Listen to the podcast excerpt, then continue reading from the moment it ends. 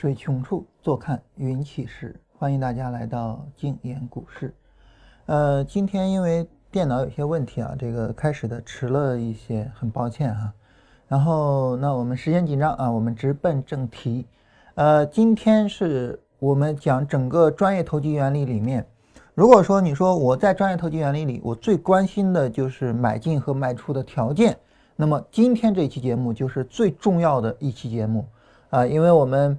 要有两个重要的内容啊，一个呢是跟大家聊一下剩下的两个方法啊，分别是二 B 法则和一个利用波浪理论的方法。另外一个呢就是我们要详细的对比一下一二三法则和二 B 法则，而这个对比一定能够很大的去启发我们的思维。所以呢，那么我们首先来看二 B 法则。呃，那维克多强调哈，就是如果说呃对于一二三法则来讲呢，那么之前曾经提到过，就是在试探的时候呢，呃，它可以先突破，但是呢，呃，走势呢却没有办法去延续。而对于这样的一种特殊的情况啊，那么一旦出现，就是一个趋势变动的信号啊。而这种趋势变动的信号呢，啊，很自然的就是另外一个法则，就是我们常说的二 B 法则。二 B 法则是说啊，在上升趋势之中。啊，如果说价格已经创了新高，但是呢，它没有持续的去向上涨，然后呢，又跌破了原先的注意是高点，那么趋势就会发生反转。啊，下降过，呃，下降趋势呢也是一样的啊，反过来就可以了。那么这个法则和一二三法则一样，它是能够适用于所有的趋势的反转的啊，短期行情的反转、中期行情的反转和长期行情的反转。啊，那么这是关于二 B 法则的内容啊。简单来讲呢，就是这样一个概念：市场有一个上涨、回撤、再度向上创了新高，但是呢，在上方没有能够持续往上拉升，而是向下跌破了前期的高点。那么你在它向下跌破前期高点的时候，就可以进场去做空单了。啊，反过来呢，就是向下跌啊，然后呢。创了新低，但是不能持续的跌下去，又向上越过前期的低点，这样就可以做多了啊！这是一个做空的条件和一个做多的条件啊，叫做二 B 法则。所谓的二 B 呢，指的是两个高低点。好，那么呃，说盘中的短线趋势啊，它如果说要是扭转呢，那么这二 B 往往在一天啊，甚至在一一天里面就已经完成了。而中期趋势呢，它的反转呢，往往在三到五天之内发生；而长期趋势呢，往往是在七到十天以内发生。啊，在这儿我跟大家解释一下，就是所谓的短期趋势、中期趋势、长期趋势是什么，以及呢一天之内，呃，然后这个三五天之内、七到十天之内分别什么意思？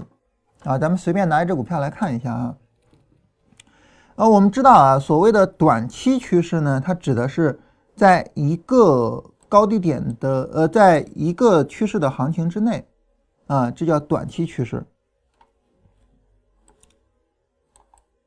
啊，那么我们来看哈，这儿呢是红柱转为绿柱，这是一个下跌过程，对吧？所以呢，这是一个短期趋势，就这一个走势，这叫一个短期趋势。啊，那么反过来呢，那么波段就中期趋势，我们知道这是一个。这样的一个走势，总体上来说呢，称为是一个中期趋势。而所谓的长期趋势呢，就是一个完整的上涨过程啊，也就是说，它由很多个波段来构成的，上、下、上、下、上啊，那么这叫做长期的趋势。那么所谓的。呃，二 B 法则在所有这些趋势里面都能够使用，只是时间跨度不一样。什么意思呢？就如果说你看到有一个短期趋势，它这么走的，就一个短期趋势内部，啊，咱们画一个向下的吧，哈，买进一个短期趋势内部，它其实也可以做一些细致的划分，也可以有一些高点和低点，就在一个短期趋势内部，哈，也可以去做这种划分。那么，当我们做了划分之后呢，你发现市场突破，然后很快又收回回来。好，那么这个时候呢，在这个短期趋势内部的话呢，它就是一个比较呃重要的买卖点啊。注意这里所说的指的就是一波行情里面啊，你比如说对这个走势，整个这是一个下跌，对吧？你看这个 MACD 的绿柱啊，红柱转绿柱，这是一个完整的下跌。这个下跌内部呢，它其实还可以再做一个细分下啊。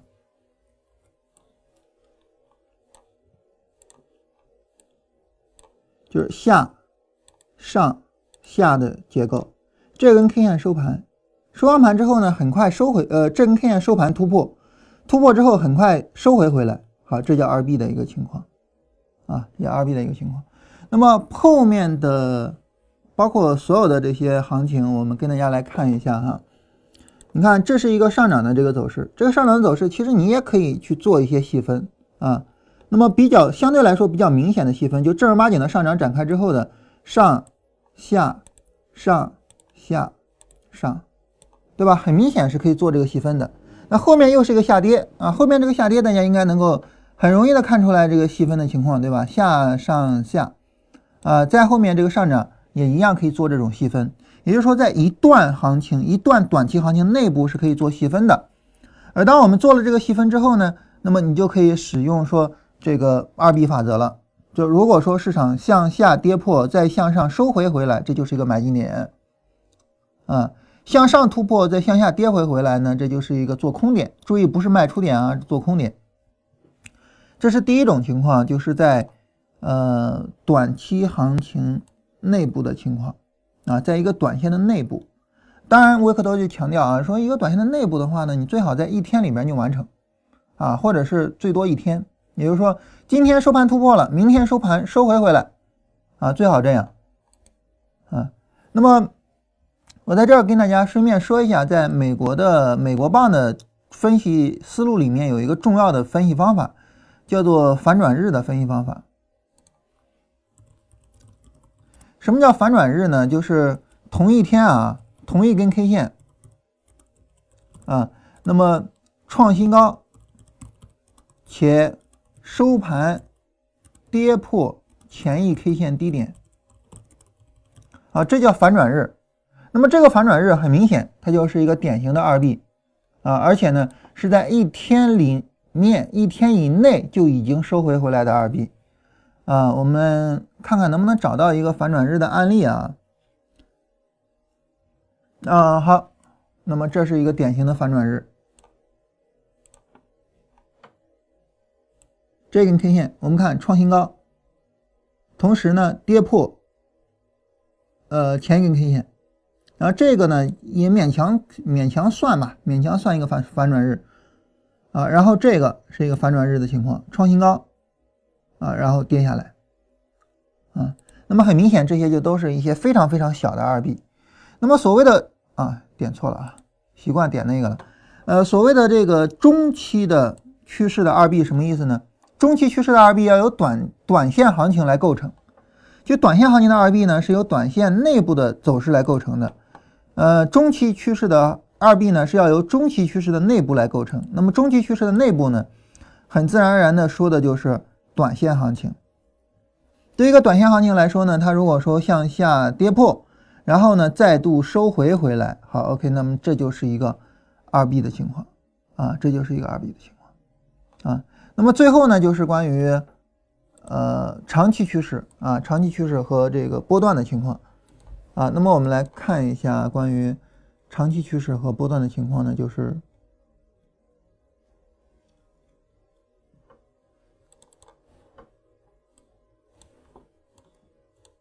好，我们来看这个走势，很明显这是一个波段的回调。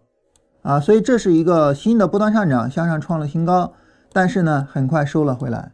啊，这个呢，波段的对比，然后呢，最终扭转了整个前面的上涨态势，就由此而确定前期的整个的上涨过程到此结束。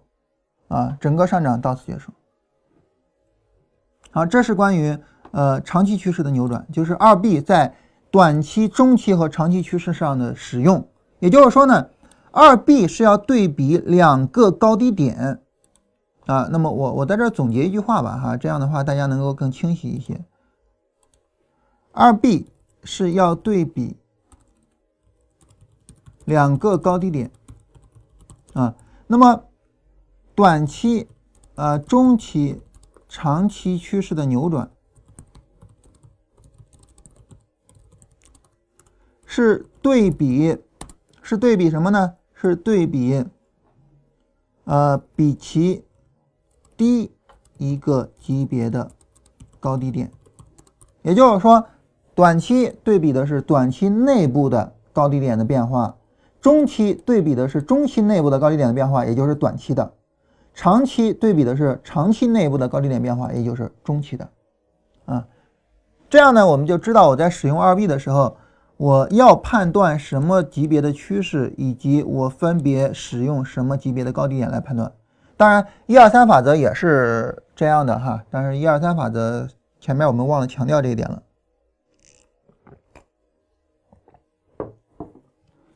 很有意思的是呢，呃，一二三法则，维克多并没有过多的强调关于筛选的概念，而在二 B 法则里面呢，呃，维克多刻意的去强调了一下筛选。如果是中期呃短期趋势的变化，那么这个时间上的筛选最好就在一天；如果是中期趋势的变化呢，时间上三到五天；如果是长期趋势，时间上七到十天。啊，因此啊。这是一个非常有效的做空点，因为它的时间很短啊。然后后面我们举的那几个例子呢，其实不是太理想啊，其实不是太理想。这个在一个内部，你看在这儿破位了，一天、两天、三天、四天、五天才收回去啊，时间很长。后面这个破位呢，它收回的时间更长了，对吧？所以这个其实都不是太理想啊，就前面那个是比较理想的。哎，这是一个筛选的条件。啊，这是关于二 B 法则的所有内容啊，有说它的具体的买卖点是什么，它跟级别的关系是什么样的，以及呢，维克多给我们提供了一个筛选条件啊。那么在这里我们要注意的就是二 B 法则呢，它是一个逆势的方法。对于一个逆势的方法来说啊，那么当市场出现不利走势的时候呢，应该当机立断啊，然后即刻承认错误，赶紧平仓啊，赶紧平仓。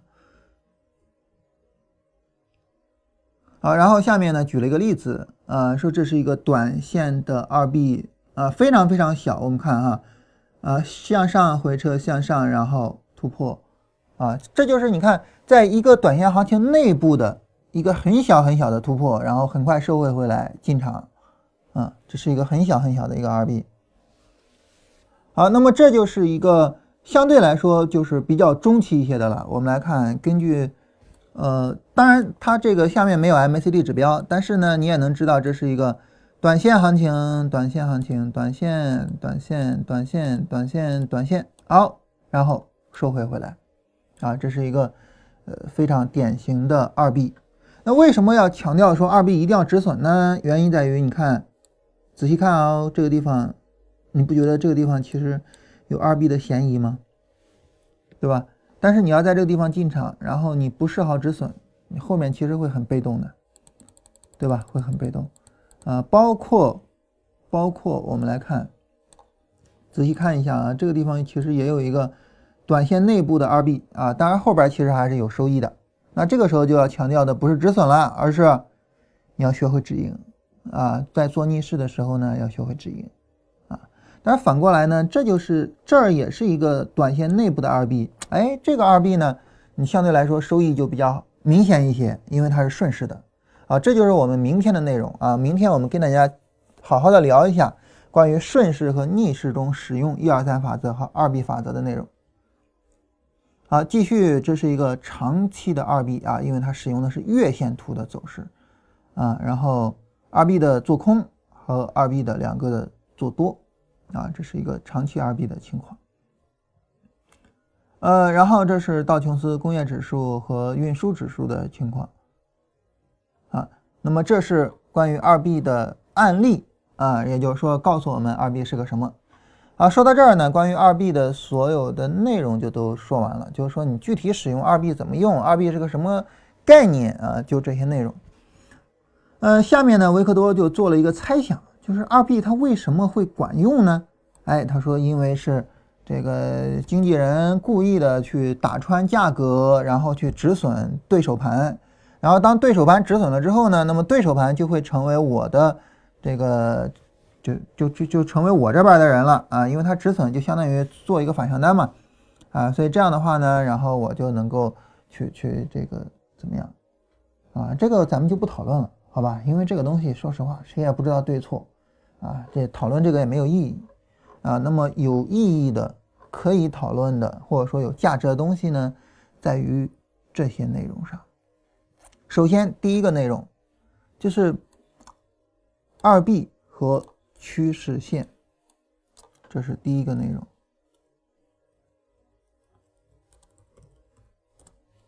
哎，大家可能会觉得二 B 跟趋势线它有什么关系呢？在这儿呢是有这么一个情况啊，就是。大家能够发现啊，维克多使用趋势线使用的是比较多的。你看一二三法则，它大量的在用趋势线，对吧？但是你有没有发现一个奇怪的现象啊？诶，怎么到了二 B 法则上了，你为什么不用趋势线了呀？所以呢，很明显，二 B 法则可以和趋势线结合起来，只不过维克多没有做这个结合而已。那他没有做，不代表我们也不能做呀，对吧？我们可以做，所以。当我们把二 B 法则和趋势线结合到一块儿的时候呢，你会发现二 B 它具有了一个更好的使用性。怎么这么讲呢？我们来跟大家首先来展示一下二 B 和趋势线啊，咱们就随便拿个走势，对吧？咱们就用维克多这个走势吧。首先呢，连接两个低点形成一条趋势线啊，这个趋势线呢在这里被破掉了，但是呢，因为这个地方是没有二 B 的，注意看这个地方没有向上突破前面的高点啊，所以很明显这个地方。破趋势线我也不进场，不进场呢，然后后面行情继续发展，在行情继续发展的时候呢，根据维克多的观点，这个趋势线我要调整，因为如果不调整的话，它就要穿越价格了，所以呢，我把趋势线调整为连接最低点，我我们按照维克多的原则，就是连接最低点和这个点啊，你要按照我的调整思路，就是连接新的两个低点啊，当然这个不同的思路其实效果并没有太大的区别。好了，那么当我们连接了这样两个低点，形成一条新的趋势线的时候，我们会发现，哎，挺有意思啊。它同时经过了这儿和这儿，但是都没有破位。然后注意看，在 A、B 这个地方形成了一个二 B，与此同时，它向下跌破了趋势线。好，我在跌破趋势线的时候进场。这样的话呢，趋势线能够为二 B 法则提供一个准确的进场位。啊，这就是二 B 和趋势线的结合。那我，那你说这个为什么我要把二 B 和趋势线结合呢？为什么我要通过趋势线去提供一个准确进场位呢？原因在于二 B 啊，它就是在它原本的这个思路上来讲呢，你很难说那个准确的进场点在哪里，你很难讲。就这个准确的进场点其实是一个很大的问题。比如说，我跟大家举个例子啊，我我们举一个很。很很很调皮的例子哈，跟大家开个玩笑，就是我们看这个最高点在这儿，也就是说在这根 K 线上它向上突破了这个最高点。那么好，在这儿它向上突破的时候，那么我是不是能够在它，比如说上一个价格突破，下一个价格跌回，我就直接去做空呢？啊，当然你说股票做不了空，这个咱们不较真了哈，就能不能下一上一个价格突破，下一个价格跌回，我马上就做空呢？嗯。在这儿向上突破了，在这儿跌回了，对吧？其实我我们可以仔细看一下，这儿的最高点是幺九点五二，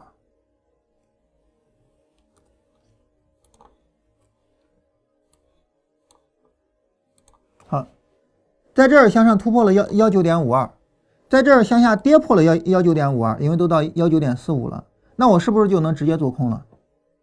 当然我们知道肯定不行，对吧？肯定不行。那如果说这么不行的话，那怎么才行呢？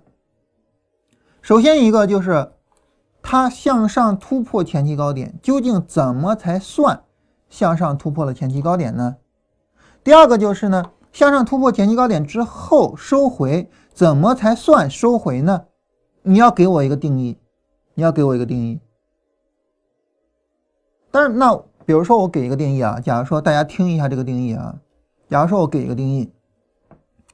当 K 线收盘向上突破这个高点的时候，我们称之为向上突破了。当 K 线收盘向下收回这个高点的时候，我们认为是收回了。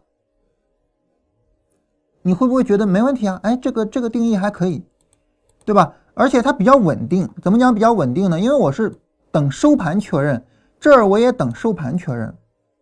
好，我们假如说我们现在大家都认可这个逻辑了，就是 K 线收盘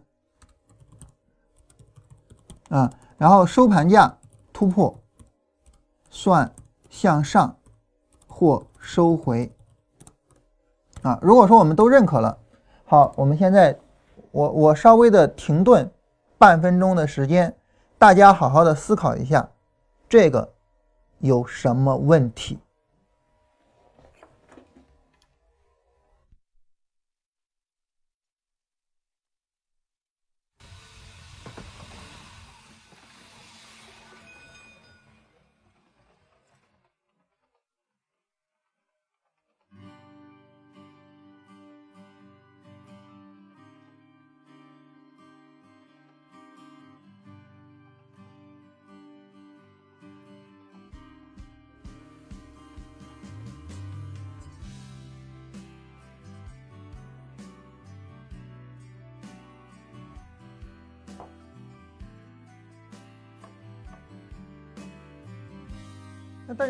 觉得啊，说这这有什么问题呢？这没什么问题呀，这这是我们最常用的条件了，对吧？K 线收盘收盘价突破，然后就算是向上或者向下的突破了，最常用最常用的条件，这有什么问题啊？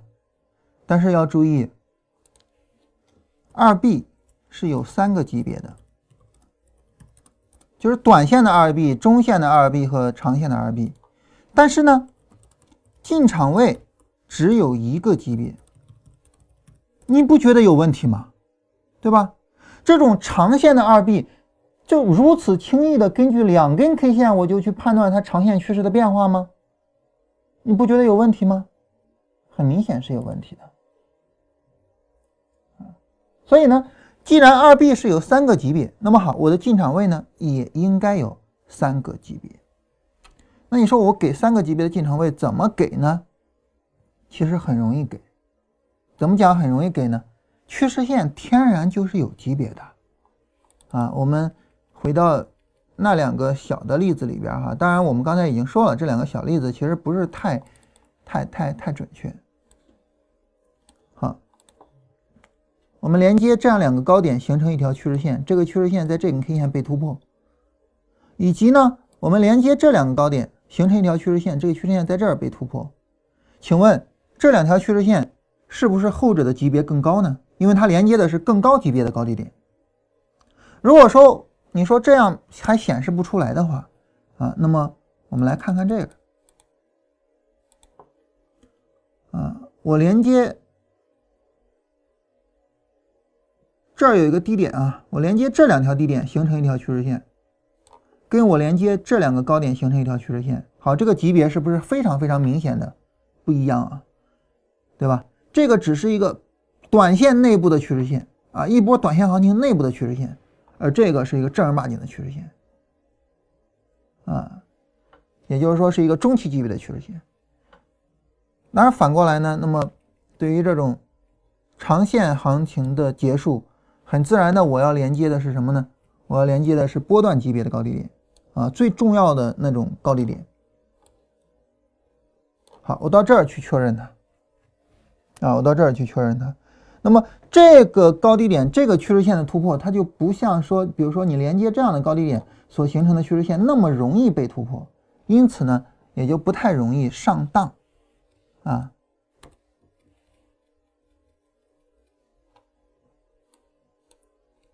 比如说，就是像这样的上涨趋势，我们画出来了，嗯，那么。当你使用二 B 去画的时候，你首先需要知道是哪个级别的二 B，然后呢，你对应画这个级别的趋势线。比如说这儿是有一个典型的二 B 的，极其典型。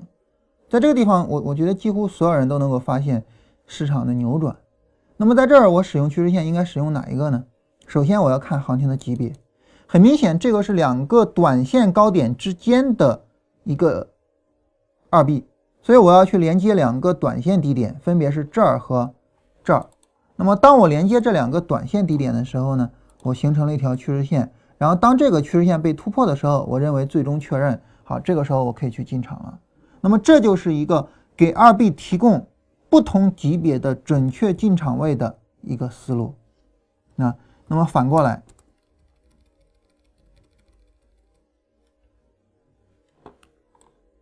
反过来，那么这个地方是有一个二 B 的。好，那么这个二 B 我要连接谁跟谁形成趋势线，然后以它来指导我的操作呢？注意级别，这是两个波段级别的高点，所以我要连接两个波段级别的低点，因此呢，就是从最低点这么画过来，啊，就从最低点这么画过来。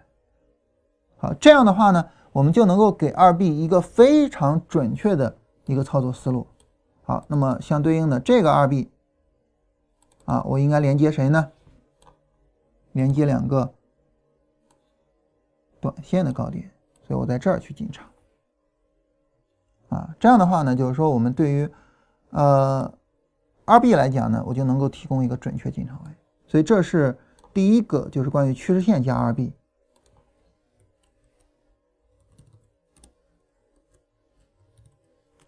啊，那么这种趋势线加二 B 的思路呢，是我们直接把维克多的两个方法相结合啊，因为他特别喜欢用趋势线。又特别喜欢用二 B，所以我们把它俩相结合来跟大家，呃，去聊一下。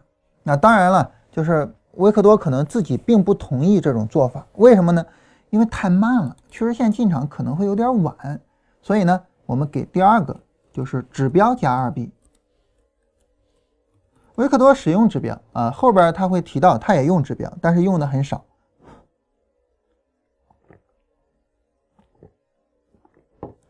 那咱们呢也用指标，咱们用的比较多啊，咱们用的最多的指标就是 MACD。好，我们 MACD 加二 B，MACD 加二 B 呢，很自然的我也要什么呢？啊，在三个级别的二 B 中搭配三个级别的 MACD 进场信号，可以这样去考虑啊。那第一个级别呢，就是短线二 B 呢。可以考虑搭配什么呢？搭配 MACD 柱子缩短，然后中线二 B 呢？啊，那么搭配 DF 拐头。我我我只是举例子啊，并不是说必然可以这么做啊。然后长线二 B 搭配 MACD 金叉死叉。好，那么注意啊，下面这句话啊，下面这句话注意了哈，原创的啊。当 MACD 满足条件时，价格收回，则二 B 满足，可以进场。那反过来呢？反过来，二 B 不满足，不做。这样的话，我们注意，我们给了一个筛选。这也是一个筛选啊，这样的话呢，就等于是我们对二 B 有了一个自己的原创的东西了啊。然后呢，呃，跟维克多已经并不完全一样了。好，我们来看一下刚才的那几个例子。呃，这是一个长呃。中线的二 B 啊，很明显，DF 拐头的时候没有收回，所以这个呢啊，我们可以认为操作价值比较低一些。当然它最终涨起来了哈。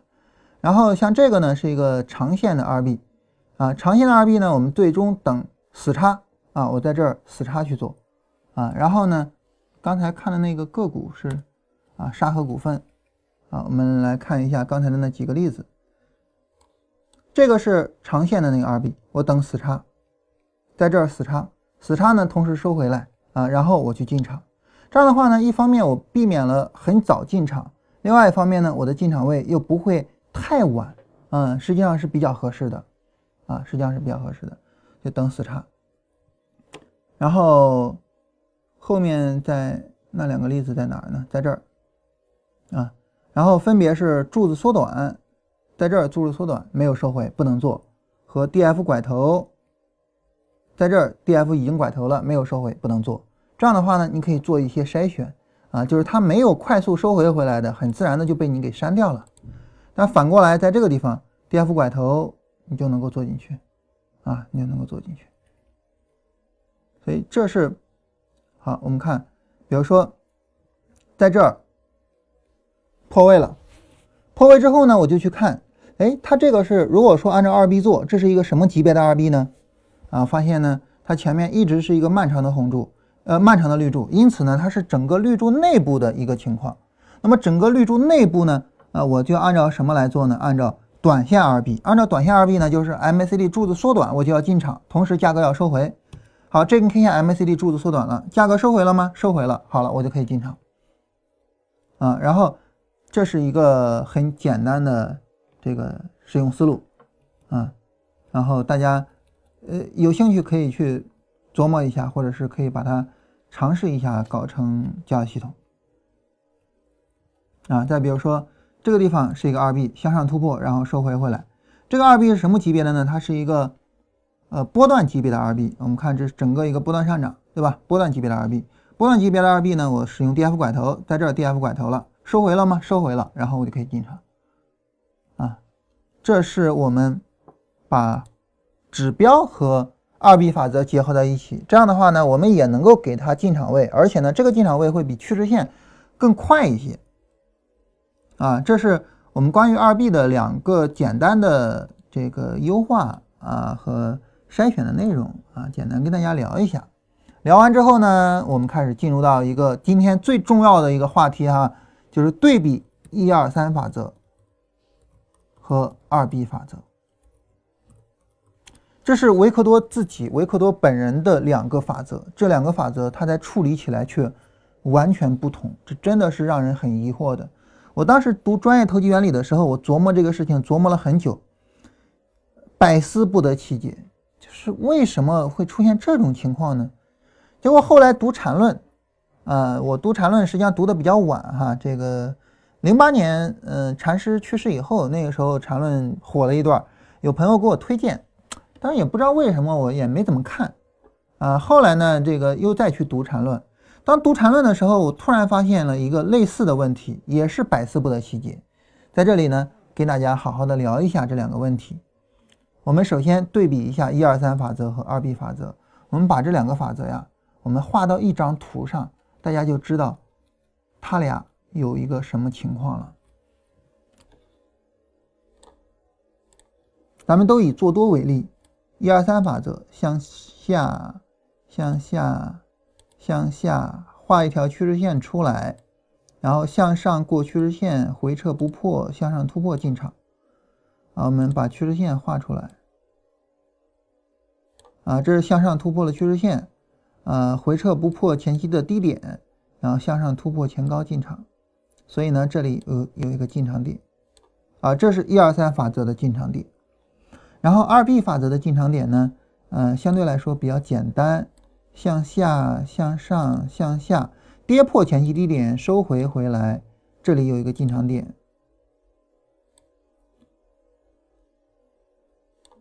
啊，然后在这儿。好，我把这两个进场点画到一张表上，大家发现了变化啊？发现有什么不同吗？啊，第二个二 B 好像有点被画到上面啊，下、上、下破位收回，然后在这儿有个进场点。好，刚才略有点遮挡。好，现在我们这两个进场点很清晰，大家对比一下，你能够发现这两个进场点有什么不同吗？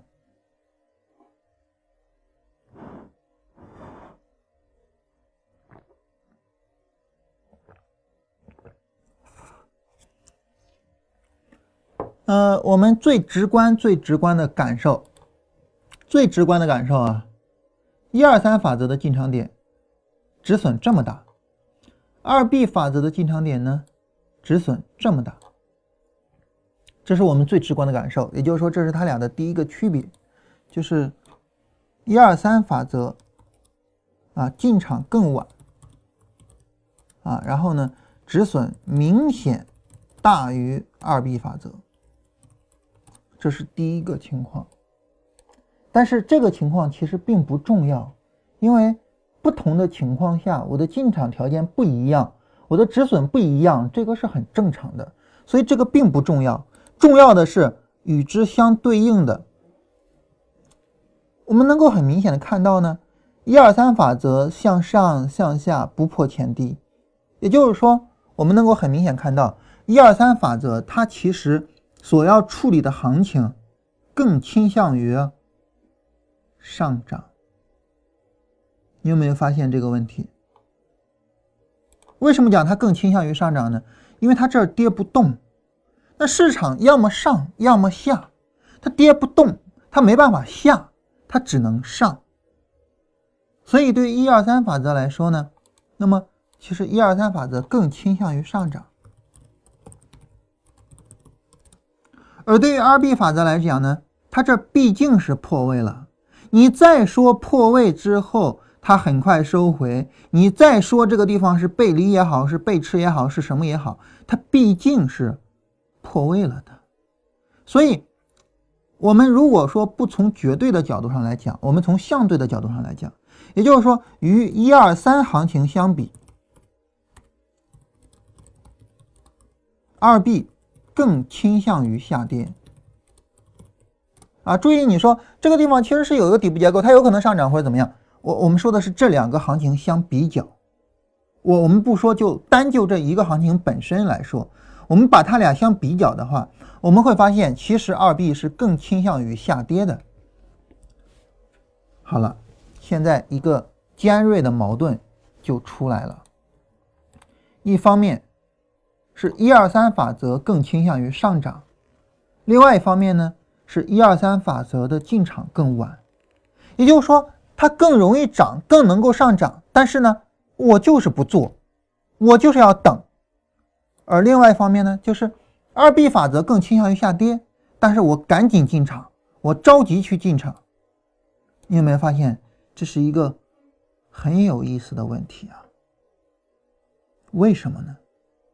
为什么一二三法则明明很好的行情，我就是不做呢？为什么二 B 法则明明是破位了的，我就是要去做呢？好，那么大家可能会说，那缠论里面为什么也会让你有这样的疑惑呢？我们来想想缠论，一买啊，就是破位啊，然后买进。那么这个时候对于一买来讲呢，它其实是比较激进的啊，其实是非常激进的。那么这是一个下跌过程中的一个买进的方式，也就是说，当市场在往下跌的时候，下中枢下，我很着急就买进，我不等着它拉回回来，然后上破了中枢，然后再怎么怎么样，我不等这些，我很着急我就买进了，这是下跌趋势中的买进，下跌趋势中的买进，我破位去买，我买的很激进，当然。在上涨趋势里面有一个什么买进方式呢？大家说二买不是二买不是上涨中买进的，二买不是在上涨趋势里面买进的，二买还是在下跌趋势里面买进，或者你可以说下跌趋势转上涨趋势买进，但是它不是上涨趋势买进的。谁是在上涨趋势中买进的呢？是三买。但是你有没有发现三买要怎么样呢？向上突破再买。这个很有意思啊，一买呢，明明是在下跌趋势中买，我就在它跌的过程中，我就赶紧去买了。三买呢，明明是上涨趋势，但是呢，上涨趋势里面的中枢，比如说这些，我要么不参与，要么做高抛低吸。那正儿八经的三买是什么呢？向上突破了中枢，再回来不破位，然后再向上，我在这儿去买。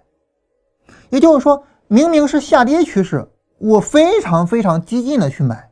而明明是上涨趋势，我非常非常稳健的等着它打破了所有的阻挠，等着它所有的条件完全确认了，我再去买。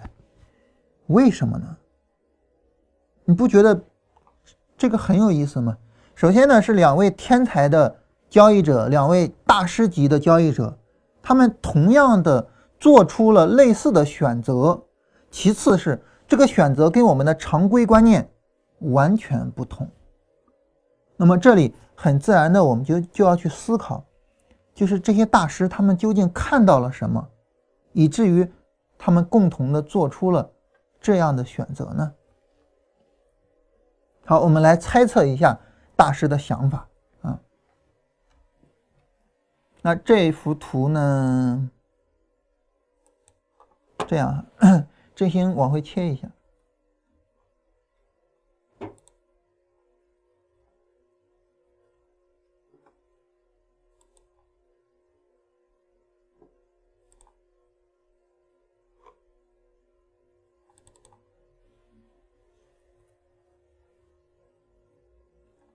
好那么后面呢，很自然的，我们就需要聊一下，就是这两位大师他们究竟是因为什么而决定这儿我要这么做，那儿我要那么去做呢？我们大致的去猜想一下，通过这个猜想呢，它能够呃很好的打开我们的思维，就是让我们眼前能够看到很多的不一样的东西出来。好，我们来聊一下哈。对于我们来说呢，做交易其实无外乎追求那么几个条件啊，成功率当然是其中的一个条件。所谓的成功率呢，指的是，呃，假如说我做股票做多，啊，做股票做多的话呢，就是我的卖出点高于买进点。那第二个呢，叫做盈亏比，啊，盈亏比呢，就是我的卖出点。呃，就是盈利的时候的幅度大于亏损时候。好，对于我来说呢，我做交易呢，就是希望我能够尽可能的在这两点上占据优势。一方面呢，我尽可能多的那些交易能够成功，啊，也就是说，我尽可能多的那些交易能够说我的卖出点高于我的买进点，这是第一个方面。第二个方面呢，就是我盈利时的幅度尽可能大于亏损时的幅度。那么怎么做到呢？假如说我们把行情分成两类，第一类呢是市场向下破位了，然后收回的；第二类呢是市场没有向下破位的。那么这两类我分别怎么做才能够在成功率和盈亏比上都能够做得比较好呢？注意是都能够做得比较好哈。首先我们来看第二类，因为第二类比较简单。对于第二类来说呢，那么我们注意看到的就是市场在这个地方没有破位，它显示出来了一个比较强的说，哎，哥们儿，我要往上涨了哈，来来来来啊，我我要涨了啊，赶紧来买这么一个态势。一旦说它真的涨上去，它是不是后面空间会比较大呢？因为它跌不动啊，对吧？它跌不动啊，它跌不动，那它后面要上涨。它的上涨的幅度呢，可能就会比较大。好，我们来想，如果说它跌不动，它后面上涨的幅度比较大，那既然说它后面上涨幅度有那么大，我损失一些幅度，是不是可以？或者说我损失一些幅度，是不是无所谓呢？因为对于我来说，什么叫成功？成功就是我的卖出点高于我的买进点。我有没有必要非得说，我把盈亏比做的极致，做的非常非常厉害呢？其实有些时候可能没有那么必要，有些时候啊，可能没有那么必要，没必要说非得说盈亏比怎么怎么怎么样。好，那么当我们定义成功就是卖出点高于买进点的时候，我损失一部分作为。一个确认，我损失这一部分行情作为一个确认，是不是可以呢？可以，因为毕竟后面的行情大得很，我不用太担心啊。所以这是第一个情况，这个情况其实很好理解，我们没有必要太过详细的讨论。我们来详细的讨论第二种情况，这种情况不是太好理解。我们为了成功。我需要在这样的情况下激进一些。我为了成功，我需要在这样的行情下激进一些。为什么呢？原因在于呢，在这儿市场毕竟是破位了的，你说它后面呢有可能涨起来，但是也有可能略微上涨之后咔就下来了。这种情况我们一会儿要详细说啊，这是小波段的情况啊，这个是一会儿我们要详细讨论的。对于这个走势，它走小波段的情况的可能性有吗？也有，但是没有那么大。好，那么如果说在这种情况下，我知道它有拉不起来的可能性，我还要再去等确认，我还要再进那么晚，请问我的买进点如果特别高的情况下，我的卖出点还能够保障它比我的买进点要高吗？不是说不能，而是说难。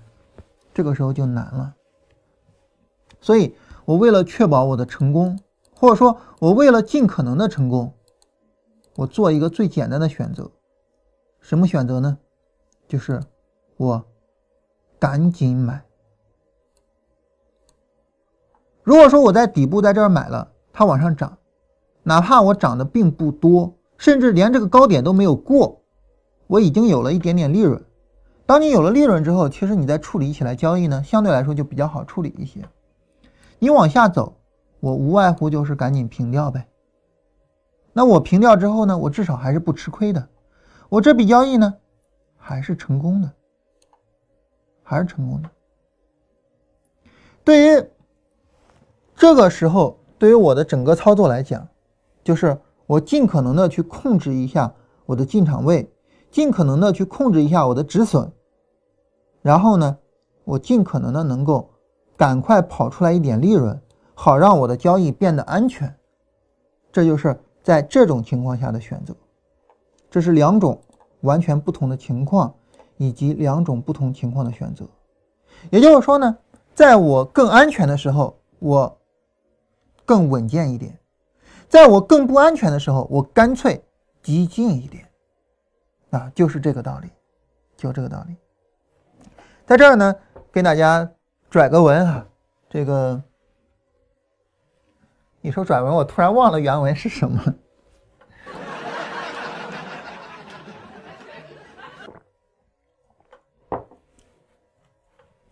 呃，《孙子兵法》里面哈，它其中提到，就是如果说我们跟对方作战的时候，这个时候呢，它很自然的会有一种情况，这个情况就是兵力对比啊，那么。这里面他是这么说的，叫实则为之，武则攻之，备则能分之，不弱则能避之。啊，最后还有一句话叫弱敌，忘了，一会儿再说啊，一一会儿能想起来再说。我先解释一下这几句话。首先第一个呢，就实则为之，就是如果说你的实力十倍于对手。啊，当然这个实力又不只是人了哈，也包括粮草啊，也包括其他方面。就如果说你的整体实力十倍于对手，这个时候你应该怎么选呢？围而不打，把他给围住，然后呢憋死他。这种情况下呢，就首先对方死掉了，你能把他干掉。其次呢，那么你自己所受的损伤没有那么大。但如果说我十倍于他，我就觉得哇，我干掉他太轻松了，对吧？我十倍于他，那我就干嘛。那么这种情况下呢，呃，就有可能说，首先我要么出现问题了，输了；要么呢，我即便是胜，也叫做惨胜。啊，惨胜，这个所谓的伤敌一千，自损八百。啊，跟大家举一个简单的例子呢，就是呃，古罗马的时候啊，当时呢，庞贝围攻凯撒，那个时候呢，庞贝几十万大军，凯撒呢好像只有五千人。啊，然后呢，庞贝的一个决定就是我围着凯撒不打他，啊，我把凯撒给憋死。但是边上的那个叫什么执政官还是叫什么玩意儿，就就呃那个元老院的那个人，元老院的人就跟庞贝说哈，说你这要是围着他不打的话，你回了罗马，你觉得大家能服你吗？庞贝一听，哎，你说的好有道理啊，打，结果一打不要紧啊，让凯撒给灭了。所以，如果说庞贝能够坚持自己的观念，就我就围着他不打他，你这个时候开撒能怎么样呢？你能怎么样呢？对吧？嗯，所以这是第一种情况啊，就是实则为之啊，我实力远远强过于你，我就围着你不打。啊，第二个呢，就是武则攻之，也就是说，如果说我是五倍于你，好了，我就开始来打你了。比如说，我我拿出来一部分兵力，我来干你，啊，然后其他的作为预备队，或者是呃这个左右两翼的攻击什么的等等啊，这些战术我也不懂了哈，反正就大概这个意思。那为什么五倍我就要去攻而不能够去围了呢？因为围这个东西太耗时间啊，那时间就有变化吗？对吧？有时间就有变化。而随着长时间的变化，后面会怎么样呢？我是不知道的。所以，既然我现在五倍于你的优势，我就趁我有优势赶紧去攻击。当然，你说十倍的时候，你为什么不趁着优势赶紧攻击呢？因为十倍我能够抗抗衡变化呀，有大的变化我也不怕呀，对吧？因为咱们差距实在是太大了。所以五则攻之，那倍则能分之，什么意思呢？假如说我的实力两倍于敌人。这个时候我不要围啊，因为你围是围不住的啊，你实力相差没有那么大，也不要猛嗯，就是呃蛮攻啊，因为你的实力相差没有出来，怎么办呢？就是尽量的能够把敌人给分化啊。你比如说当时在解放战争时期啊，毛主席那时候就提出来嘛，叫伤其十指不如断其一指，就是说如果说我们今天在这儿。呃，打掉他的一个旅啊，在明天在那儿打掉他的一个师，干脆一下子消灭一个集团军。所以当时呢，有了几大战役啊，我们知道一共四大战役，对吧？为什么打这四大战役呢？就是在每一个局部的区域，我形成我的局部优势啊，然后呢，我通过一个大集团的战役呢，干掉一个大的集团军啊，整个就是就是这样的一种思路。那其实就是分啊，分开去打啊，然后呢？首先打东北，然后一一步一步的，啊，然后不弱则能避之，就是如果说我觉得我打不过他呀，我得能跑，哎，这个大家都很熟了哈，就是毛主席在红军时候说的那十六字啊，叫做呃敌进则退，敌退则进啊，然后呃敌驻我扰，敌疲我打啊，那为为什么敌进我退呢？因为我不弱，就打不过他，没他的实力强。没他的实力强，那他来了，我能怎么办呢？那我就跑嘛，对吧？然后后面紧跟着的一句应该是叫“小敌之强，大敌之什么也”啊，意思就是，如果说你一个弱小的这一方，你还顽强战斗啊，亮剑精神啊，那强的那一方那就太高兴了，哈哈，老子把你干掉就完事儿了啊！所以亮剑精神呢，比较适合像李云龙这样的什么团长啊、师长啊。不适合毛主席这样的最高级的指挥官，啊，这是总体的一个战略决策啊，就是实则为之，武则攻之，备则分之，不弱则能避之。那这个时候我们来想哈，我们来看看，好，来回过头来看我们这个走势啊，我们来想，那对于我们来说，就是这两个走势，你要说不弱，谈得上吗？就是我比不上下跌趋势。比不上那个下跌的力气，谈得上吗？我们应该讲是谈不上的。你不能说不弱，为什么说不能说不弱呢？因为毕竟啊，这个地方已已经有底部结构了，所以看涨的力量实际上还是比较强的，还是能够打一打的。如果说直接不弱，直接就打都没得打啊，你就是直接一个下跌，然后完全没有背离，完全没有力度的衰减，那我也就不给你打了，我也就不买了，对不对？所以这肯定是不是不弱，但是你对于这种情况。你说它是五或者是十吗？肯定谈不上，肯定谈不上，所以它谈不上五或者谈不上十，谈不上说做多的力量全面的压制着做空的力量，这个是谈不上的。谈不上的情况下，我怎么办呢？倍则分之，就是我尽可能的去，呃，就是使用一些技巧，然后去给你打。我不能够，呃，这个堂堂正正的给你干，所以我最好能够使用一些技巧。怎么使用技巧呢？我就快点去进呗，而这边呢，很明显它就属于是五和十的情况，对吧？就是我我的实力明显强于你啊，我现在明显很牛逼啊。那在我明显很牛逼的情况下，那我我着啥急呀？我我慢慢跟你玩呗，对吧？我怕什么呀？啊，所以我就不着急，我也不着急进那么早啊，我等你确认了我再进啊。要么呢就是说这儿突破了啊，要么呢就是呃突破之后呢再有一个回档。啊，然后我再进，我照差极限我不着急，因为现在是我占优势，我占优势我还占什我我我还着什么急啊？啊，所以呢，我觉得这个就是就是就是说呃就是就是大概这么一种思维啊，也就是明明行情好的时候，其实我不着急；明明行情差的时候，其实我更着急。而当我们这么去做的时候呢，我们会发现一个很奇妙的现象。这个很奇妙的现象就是，当行情好的时候，我的止损这么大，或者是呢我的止损这么大，然后呢我的盈利这么大，我的盈亏比大概就是比如说三比一或者是什么样的样子啊？你像维克多就说嘛，他就比较喜欢三比一的盈亏比。而当行情不好的时候呢，我止损这么小一点，我的盈利这么大，好，我止盈亏比大概也是三比一的样子。所以当我们这么去处理的时候呢，我们不仅仅在成功率上可能差不多。我们在盈亏比上可能也差不多，这个时候我们的交易呢就具有稳定性，交易的稳定性啊，也就是说，呃，不同的行情我不同去处理，但是我最终挣的钱是差不多的，我在不同的行情下赚的钱是差不多的，所以我的交易我的盈利是具有一个稳定性的。我觉得这就是这两位大师哈，他们如此选择的根本原因。就是我想要一个交易的稳定性啊，当然这个是纯粹我个人的猜想了哈，这个从逻辑上去推想啊，然后呢大师的想法啊，当然你非得问我说维克多到底咋想的，或者说禅师到底咋想的，这个 那肯定我也不知道啊，呃，我只能说就是我自己这么胡猜啊，我这瞎猜，嗯，然后呢我说这个这个这个大师呢。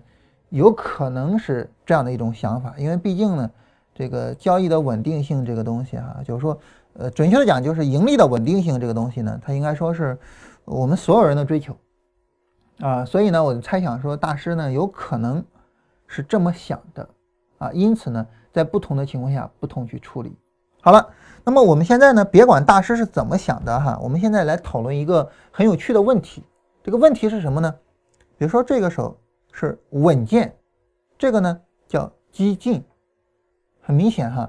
二 B 法则呢是比较激进的，一二三法则是比较稳健的。但是你发现，其实稳健跟激进，它真的有那么明显的分野吗？好像没有的。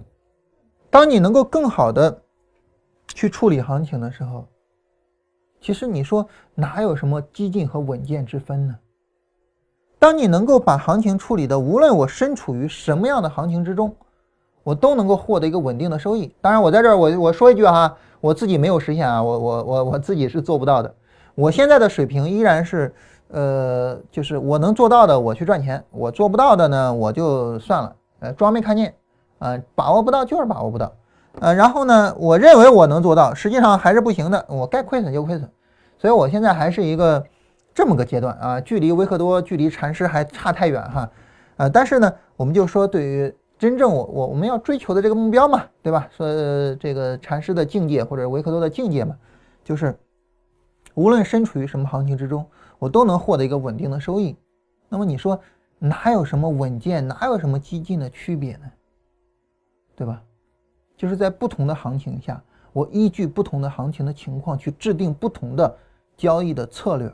如此而已，所以啊，就是那些名词，呃，当然你不是说不重要啊，不是说它对我们没有指导意义，而是说你听到这些名词有指导意义，这是一个阶段；而当你跨越了这些名词，你对市场、对交易有了一个新的理解，这是另外一个阶段。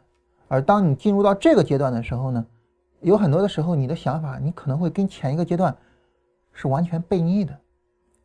你比如说明明是背离，明明是不稳定的情况，我为什么不等着行情确认了我再做呢？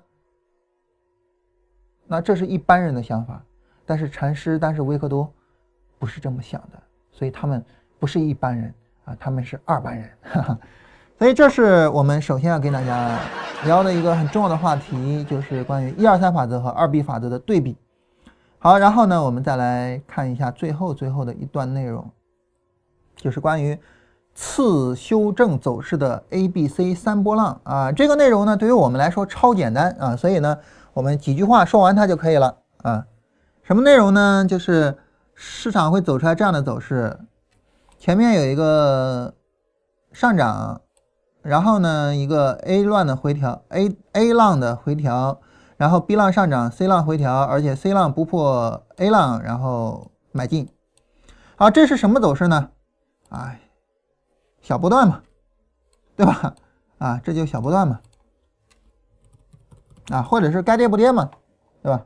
因为这个地方呢可能会有背离，或者是有顶部降低啊，它应该下跌，但是并没有下跌，也没有破位，所以这就小波段嘛，小波段然后就可以向上做嘛，所以这个很容易理解啊，这个我们没有太大的必要去过多讨论，大家应该都已经很熟悉了。呃，刚才我们提到呢，对于二 B 法则向下呃向上向下向上，我在这儿去买进，但是它有可能向上不创新高跌下来，也就是有可能走一个小波段。走一小波段呢，那么该卖就赶紧卖掉，啊，这是刚才我们提到的小波段跟二 B 的一个结合，啊，这是总体上来说的一二三法则、二 B 法则和小波段的一个方法。那么这几个方法呢，对于任何的产品，只要它有价格啊，只要它有价格，只要有 K 线图，就都可以去使用，啊，然后这是呃一个非常简单的三个方法，能够尽可能的建在。多头市场顶部，然后去做空，或者是空头市场底部，然后去做多，啊，那么很自然的，它能够帮助我们去做好我们的交易，对吧？好，那么，呃，这是我们今天的内容，啊，到此结束。然后明天呢，我们跟大家聊一下什么内容呢？就是这些方法，一二三也好，啊，二 B 也好，小波段也好，等等的这些方法，我们怎么去使用它？啊，这是我们明天的内容。明天聊完，后天呢跟大家聊一下震荡市，也就是我们稍微停一下哈，跟大家聊一下震荡市，花一天的时间聊一下。好，现在大家有什么问题可以来问了啊？然后，呃，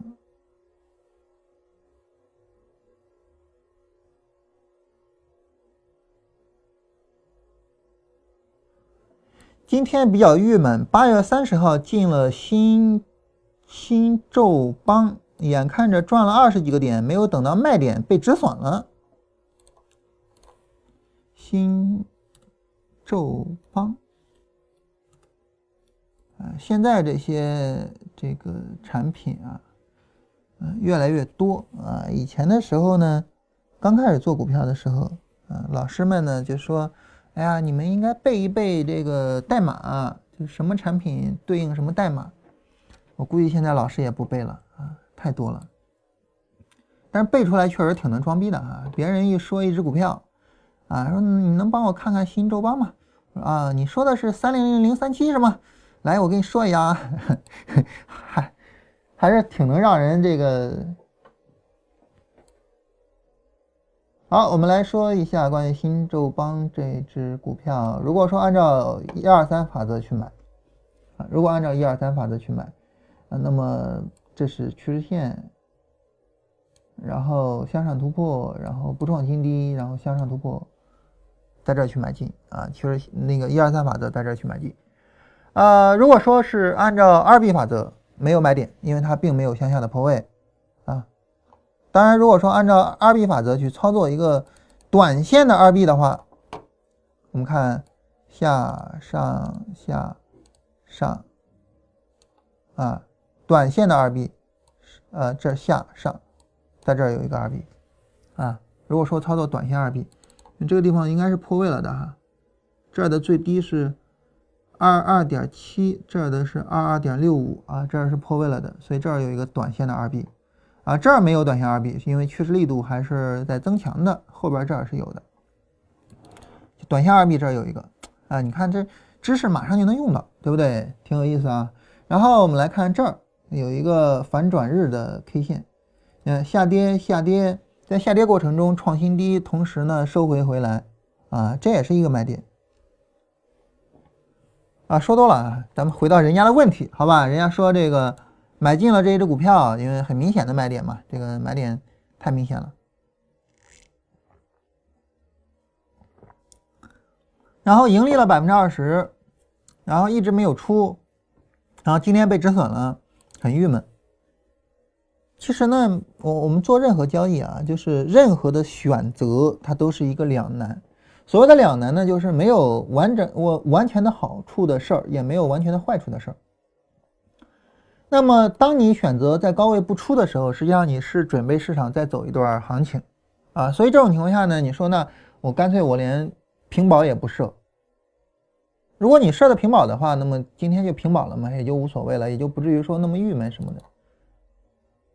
但是当你做这个选择的时候呢，你很自然的就要承受一个风险，这个风险就是它有可能跌下来。所以对于我们来说呢，我觉得就是很多东西呢，它应该成为孪生兄弟，而我们不把他们视为孪生兄弟的时候，我们就会有一些郁闷，就会有一些自己。啊，就觉得我很难理解，很难接受。一个很典型的应该成为孪生兄弟的一对东西是什么呢？就是选择和承担。就当我做了任何的选择的时候，我都要去承担这个选择的后果。他们应该是一对孪生兄弟。但是呢，我们往往是我只做了选择，但是我不愿意承担，所以呢，就会很痛苦。啊，所以当你做了每一个选择的时候，无论是呃交易上的选择，还是人生选择、工作选择等等等等，你都要知道这个选择它同时伴随着承担两个字。这个时候呢，心理上可能会好一点。啊，当然在操作上其实做的没有什么太大的问题。震荡市刚才说了，周三讲啊。反趋势操作，明天我会聊一下，好吧？明天会聊一下。然后比特币的周线，比特币的周线这个走势是否见顶？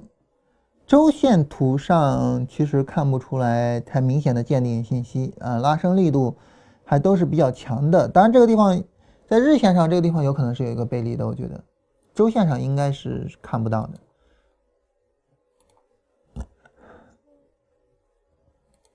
京东方 A，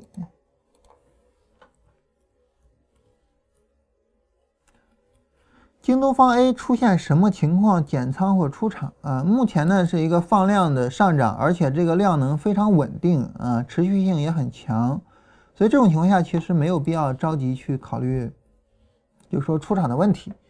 嗯，什么时候出场呢？我我我觉得啊，就是说，嗯，它有一个回调，然后再有一波拉升。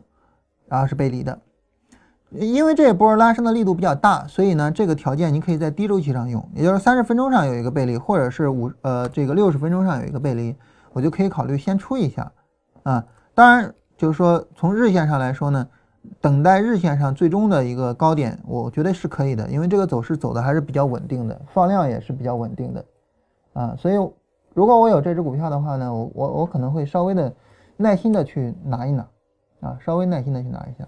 另外，我想顺便说一下，就是我反复的跟大家说过一种做超短的思路，就是一波放量的拉升，然后一个横盘，然后京东方 A 很明显在这个地方走出来了这样的走势，拉升横盘，很明显的这个走势，啊，所以京东方 A 其实在这儿作为一个超短的备选是可以的。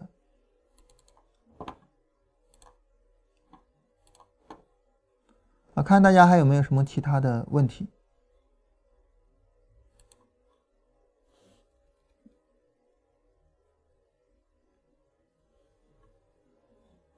对于超短的思路来讲啊，大家可能还是会想那个激进和稳健的问题。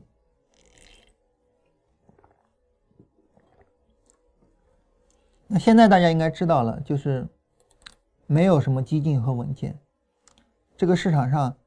哪有什么激进和稳健啊？其实都只是你的交易选择，其实都只是你应该承担的责任而已。当你做好了承担的准备啊，你说我做这样的操作，然后我承担这样的亏损，那么利润自然而然就能够到你那儿啊。所以呢，就是当我们呃做这种超短的时候啊，我把这种。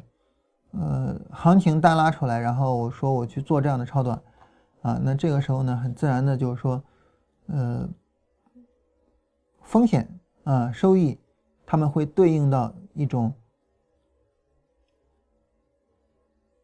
比较迅捷的这个时间周期上。那这个时间周期如果是我愿意承担的，啊，那么很自然的我们就可以去做这样的操作。每天按照量比，按照换手，把这些强势的股票选出来，然后呢，等着股票走出来回调，然后去做操作。大概就这样的一个思路，其实很简单。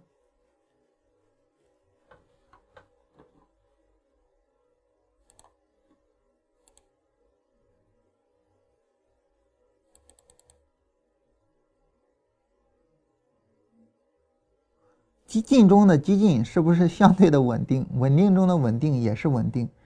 嗯，这个咱们就不说这些名词了，就是说这个，嗯，绕来绕去的都有了禅师的风格了啊。禅师就比较喜欢这种什么不换而换，换而不换，哈，这个咱咱们就不要那么绕了哈。就是说，嗯，如果你要说简单的去总结一下我们今天聊的这个一二三法则和二 B 法则的对比，它是个什么概念呢？概念就是。呃，对我们研究交易方法来说呢，最重要的不是激进也好、稳健也好这样的概念、这样的名词，最重要的是你对于这个方法的成功率、对于这个方法的盈亏比有没有一个很好的把握。如果说你有了一个很好的评估和把握，那么这个时候你做什么都是对的。反过来，如果说你没有一个很好的把握，你就是觉得我就是应该稳健呀，我就是得等什么都确认了再做呀，或者我就是得激进呀，你就是得。当你这样的时候，你一定是错的。就当你说我必须如何，我就得怎么样的时候，你一定是错的。但是反过来讲，就是当你说啊，我根据我自己的情况对行情做一个选择，对操作做一个选择，并且我自己去承担这个选择所带来的后果的时候，你做什么都是对的。这就是我们今天最终跟大家总结的一句话，好吧？这个我我我们不搞那么复杂的名词儿哈。啊，差不多。好，那我们今天就到这儿吧。啊，然后呢，明天呢，我们跟大家聊一下一二三法则、二 B 法则这些东西，我们要怎么去使用它。